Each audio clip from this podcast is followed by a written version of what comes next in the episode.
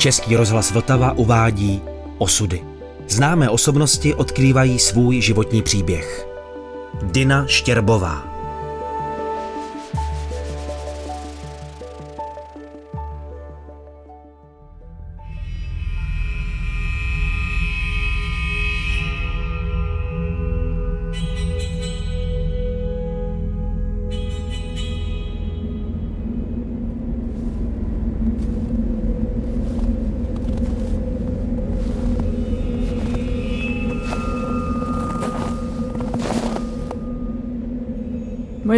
Skutečná humanitární činnost vlastně začala v roce 2005, když mě zemětřesení v Pakistánu zastihlo na místě a když jsme s Otakarem realizovali tři vodovody v údolí Braldu.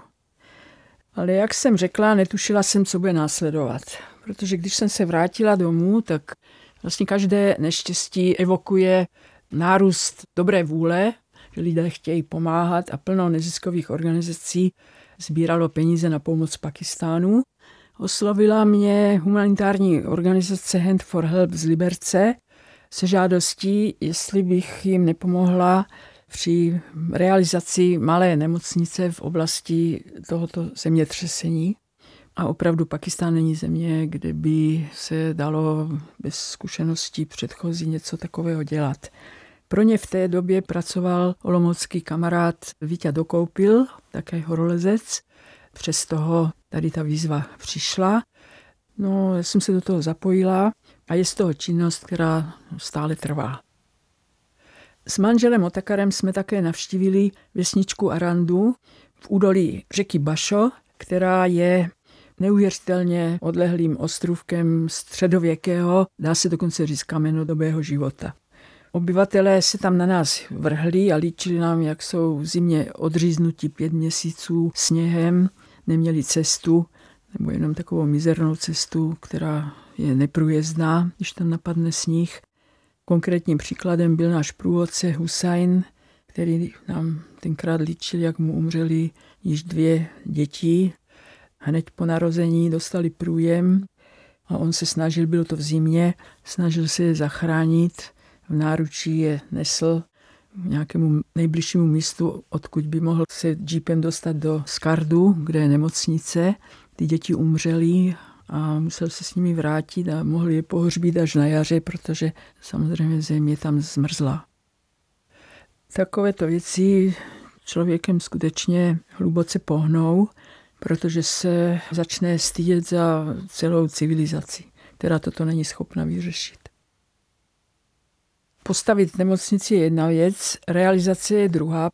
Já jsem si teda myslela, že jsem na to dobře vyzbrojená, protože v té době už jsem měla za sebou, myslím, deset návštěv v Pakistánu, jak expedic, tak pochodů, kde jsem viděla mnoho různých oblastí. A taky jsem tam měla nějaké známé, například prvního pakistánského horolezce, který v 77. roce vystoupal na K2 a další. Kromě toho jsem několikrát vyřizovala různá expediční karga, tak jsem si myslela, že to bude jenom takové větší kargo, ta nemocnice, jenomže realita byla jiná. Když jsme v září následujícího roku 2006 s Vítěou dorazili do Islamabadu, na cestě byly dva kontejnery, které jeli lodí z Amsterdamu do Karáčí a my jsme si to tam měli vyzvednout, proclít a odvést do hor tam jsme to měli postavit. Vybrat teda ještě místo a postavit. Já jsem stále měla na mysli to Arandu, které se nakonec ukázalo skutečně tím správným místem, ale tenkrát v tom Islamabadu nás čekalo nemilé překvapení, že loď do Karači nejdřív dorazila s obrovským spožděním.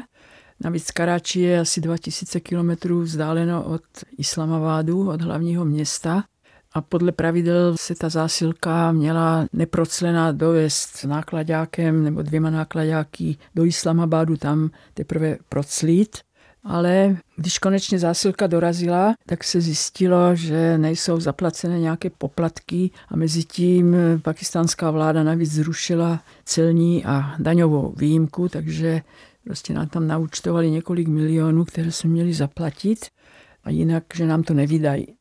K tomu vypukl ramadán kdy lidé od svítání do západu slunce nemohou nic jíst ani pít a proto už poledne padají jak mouchy a nikdo nefunguje.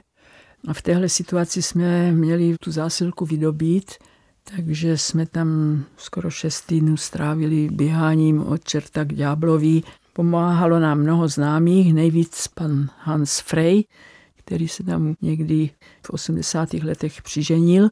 A tak to byl takový poloviční pakistánec. Ale nakonec jsme teda to získali a měli jsme ještě týden na to, abychom to odvezli do hor.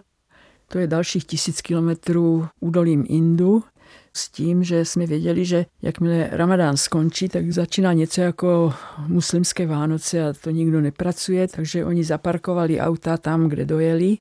No zase se to o něco opozdilo. Finále bylo takové, že zásilka dorazila do Skardu, což je správní centrum Baltistánu, to je ta oblast, do které jsme zásilku směřovali. No a tam jsme ji museli zazimovat. A teprve další rok jsme potom znovu přijeli a zorganizovali jsme dopravu do Arandu k vybudování samotné nemocnice, kterou domorodci okamžitě pojmenovali Czech Hospital.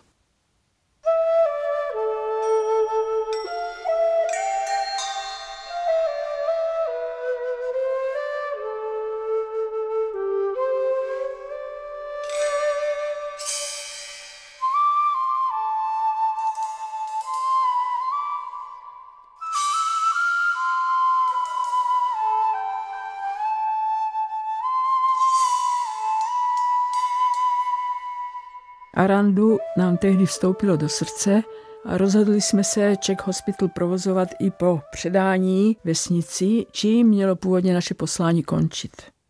Moc na vybranou jsme stejně neměli, protože kdybychom to neudělali, mohly tam být v dalším roce nastěhované kozy, ovce, slepice, krávy nebo i jaky. Nebylo totiž tu nemocnici vlastně komu předat. A nebyl by to vůbec první projekt v Pákistánu, který by skončil bez užitku. Takových pomníků je tam spousta a nejstrašidelnější jsou školy duchu američana Grega Murtensena, autora slavné knížky Tři šálky čaje. Z ním postavených škol fungují asi dvě, protože se dopustil základního omylu. Když se o takový projekt nestaráte, tak on nemůže fungovat. Takže my jsme s Vítěou následně založili občanské združení o dvou lidech. A našimi podporovateli byli naši partneři, Vítěva manželka a Otakar. To se jmenovalo taky Czech Hospital, občanské združení.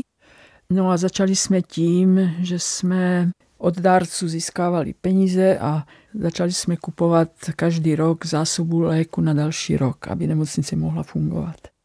Ku podivu to funguje doteď, protože léky jsou v Pakistánu neobyčejně levné, možná desetkrát ve srovnání s Evropou. A tak není takovým velkým problémem každý rok tu zásobu potřebnou pro to, aby lidé se mohli léčit, zajistit. Takovou naší největší motivací byla skutečnost, že hned tu první zimu 2728 nezemřelo v Arandu v zimě na tradiční zápal plíc ani jedno dítě, ač předtím dlouholetým průměrem nejenom v Arandu, ale ve všech vesnicích bylo přibližně 10 až 15 dětí. Ke dnešku je tím pádem zachráněno nejméně 250 dětí, jenom na zápal plíc.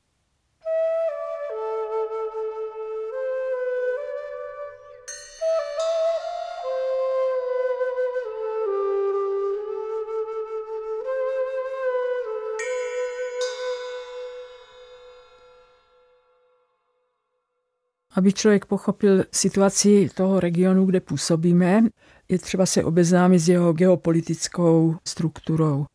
Od roku 2017 se tato oblast nazývá GB jako Gilgit-Baltistán a je to část rozděleného Kašmíru, takového omylu britské politiky, k čemu došlo v roce 1947, kdy Britové poskytli Indii nezávislost, ale zároveň muslimská frakce vedená Džináhem Muhammadem Alím prosadila rozdělení Indie na dva státy, na Indii a Pakistán, nový stát, který by byl státem muslimů.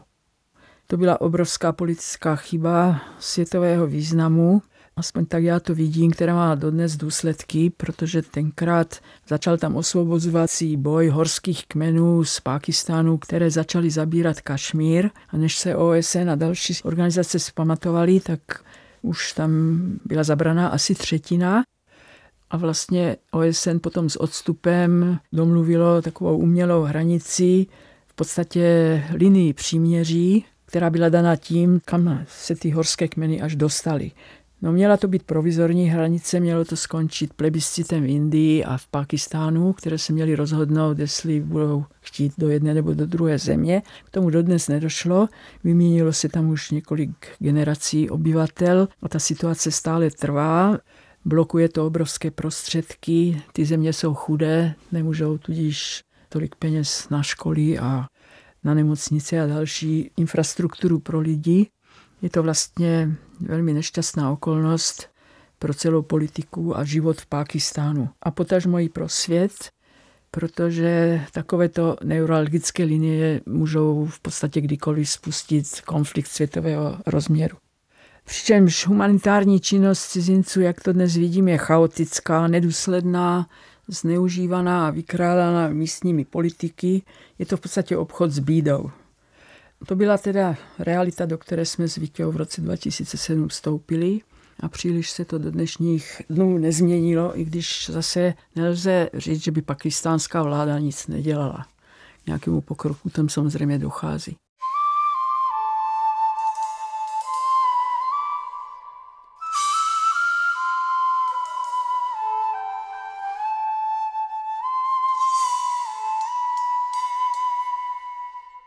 Když člověk postaví nemocnici, tak záhy zjistí, že to není jenom o tom dodávat tam léky, ale že musí řešit i související problémy. Například problém čisté vody, takže jsme vybudovali vodovod.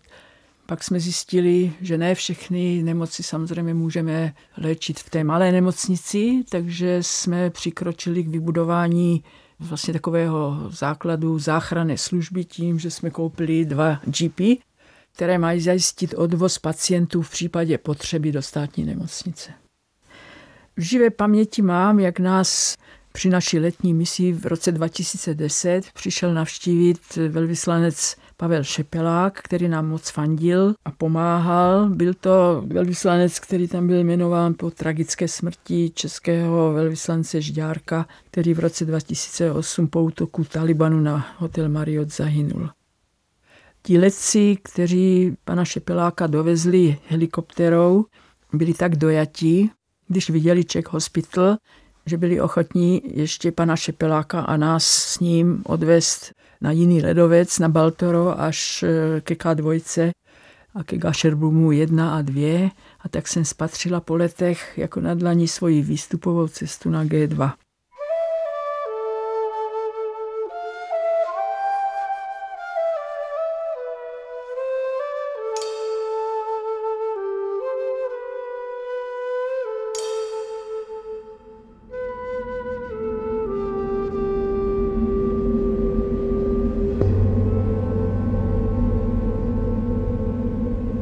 Bylo úžasné vidět ty ledovce a štíty z bezprostřední blízkosti z té helikoptéry. Byl to takový ptačí pohled, který byl úplně jiný, než si tam člověk pinoží po vlastních. To, co mě naplňuje radostí, je, že Czech Hospital setrvale poskytuje základní zdravotní služby cirka pěti tisícům pacientům ročně, nejenom z Arandu, ale z celého údolí. Nadžav, náš zdravotník, má více než 10 licencí na různé odbornosti, které dokonce opravňují trhat zuby, řešit malou chirurgii, 15 stehů pro něj není žádný problém. S úspěchem zachraňuje i ty nejmenší dehydrované děti, kterým je schopen zavádět do cev na hlavě kanily s rehydratací, což je velmi náročný zdravotnický úkon udržuje v chodu fotovoltaiku a přístroje, které jsme přivezli z České republiky a instalovali na střeše nemocnice v roce 2010 díky Víťovým praktickým technickým dovednostem. Za to jsem mu moc vděčná.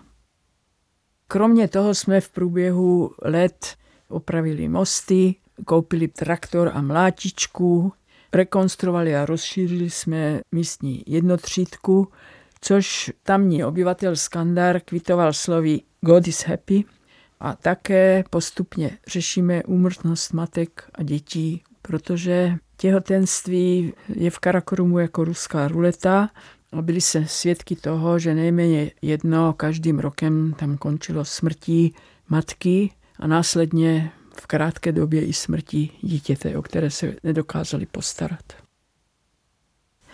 Tehdy přišel spásný nápad mého přítele a podporovatele profesora Pavla Ševčíka, který byl primářem intenzivní medicíny ve fakultní nemocnici v Brně. A on nám doporučil koupi malého repasovaného japonského ultrazvuku Aloka, což je přístroj umožňující vyšetřování těhotných žen. Protože jako muslim se nadžav žen nemůže fyzicky od pasu dolů dotknout. Aloku jsme v roce 2018 nahradili modernějším přístrojem a na Jafovi jsme zajistili školení v Národním sonografickém centru v Islamabadu, které jej opravňuje jako nelékaře tuto praxi provozovat. Navíc se k tomu vyvinul takový systém záchrany v zimním období, kdy je vesnice stále ještě odříznutá a ty případy těhotenství, které by neskončily dobře, tak k tomu vybrané komando silných mužů nese třeba dva dní na nosítkách k místu, kam může přijet jeep a tu, která potřebuje pomoc, odvez do skardu.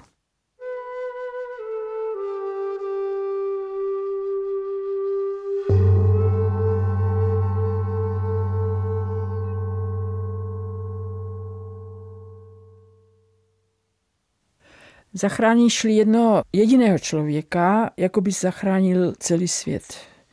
Stojí ve starém zákoně, ale ku podivu také v Koránu, kam to z Bible zřejmě obsal Mohamed, zakladatel islámu. To jsem se dověděla v roce 88. Svět potvrzuje, že to úvodní heslo není absolutní pravda, ale když ten archetypální citát přijmeme jako axiom, zachráníme mnoho lidí, kteří by bez naší snahy zahynuli. Podobně funguje třeba heslo láska a pravda zvítězí nad lží a nenávistí a mnoho jiných podobných hesel charakterizujících v podstatě asymptotické cíle lidstva. Ostatně lidskou solidaritu musí doplňovat lidská konkurence a soutěživost. Bez jejich rovnováhy by svět rychle skolaboval. O tom jsem přesvědčená a velmi krásně to vyjádřil nedávno Barry Barish, nositel Nobelovy ceny za fyziku.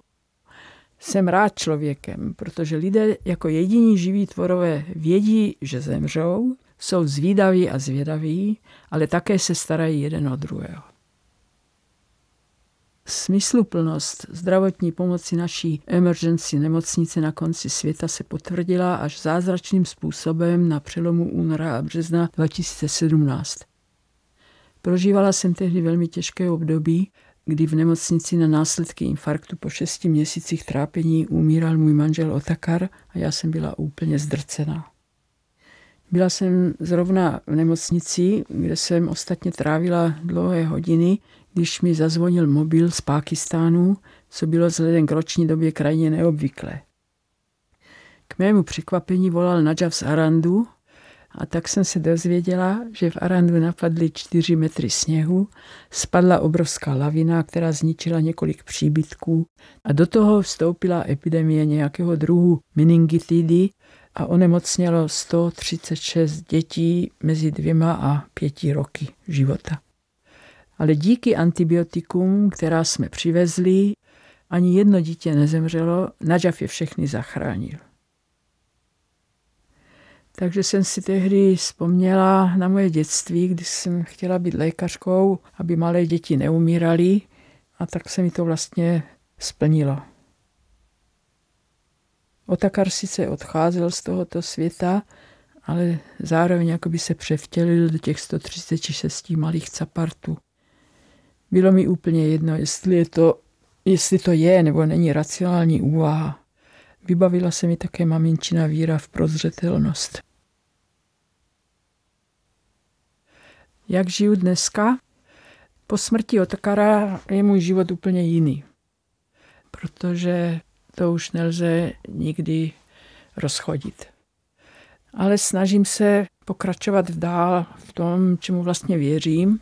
Letos jsem tam byla a zkontrolovala jsem si nové pokračování tohoto projektu, kterým je snaha zajistit jeho trvalou udržitelnost. Že nemá smysl něco dělat a vědět, že to skončí. A vím, že tam nemůžu jezdit do nekonečna, ani tam posílat peníze do nekonečna. A proto jsem se rozhodla se pokusit tam vybudovat kemp a hotel, v rámci kterého by sami Aranďané mohli poskytovat turistické a horolezecké služby návštěvníkům a z výtěžku pak financovat provoz Czech Hospital, což se ku podivu docela daří. Mám tři vnoučata, jednoho dospělého kluka Krištofa a dvě holčičky deseti a třinácti letou, Evičku a Danušku, které jsou na rozdíl ode mě vzornými holčičkami. Žádný brom nevyrábí ani slzný plyn. Sportují, výborně se učí a dělají mi radost. V mém věku musí člověk počítat, že může kdykoliv umřít. Si myslím, že je to jako dost těžké období života, kdy člověk ztrácí skoro všechno, co mu v jeho životu dávalo smysl. Takhle to vyjádřil jeden vynikající český herec. Ale myslím si, že to není tak úplně, protože je možno se k tomu postavit i tím způsobem, že budeme smrt ignorovat a do poslední chvíle, i když se to zdá nesmyslné, tak se tvářit, jako by to mělo pokračovat dál. A toto je moje cesta.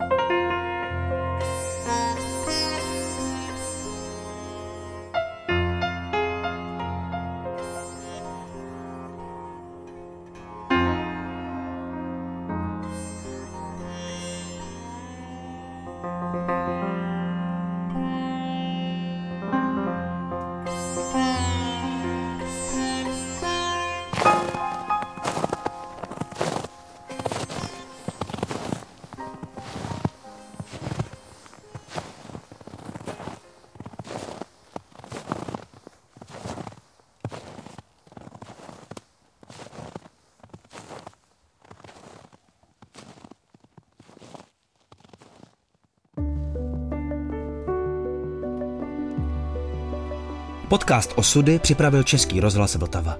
Další části si poslechněte na webu vltava.rozhlas.cz, v aplikaci Můj rozhlas a ve vašich podcastových platformách.